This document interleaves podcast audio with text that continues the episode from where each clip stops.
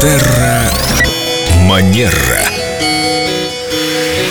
Новогодние подарки среди коллег. Доброе Здравствуйте, утро, Виктория. Вы Здравствуйте. приветствуете эти широкие жесты, когда м, директору предприятия собрать энную сумму денег и подарить на развитие предприятия.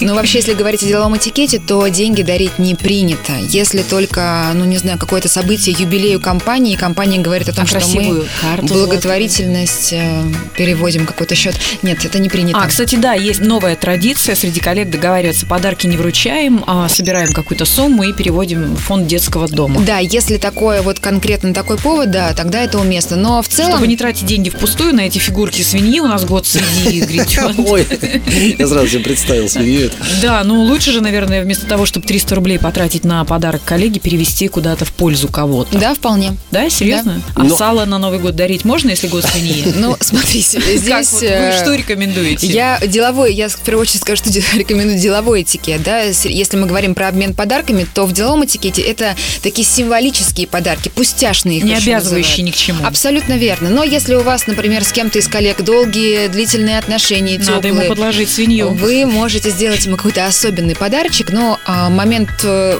здесь какой, что это просто не делается публично, ну это просто Мгм. как-то тет-а-тет вы можете поздравить друг друга. Вот тебе конкретно. Дим, ты с сотовый- прослойкой любишь, да? Я, да.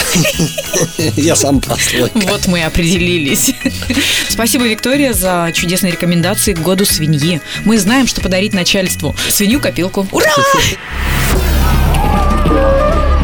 Терра Манера.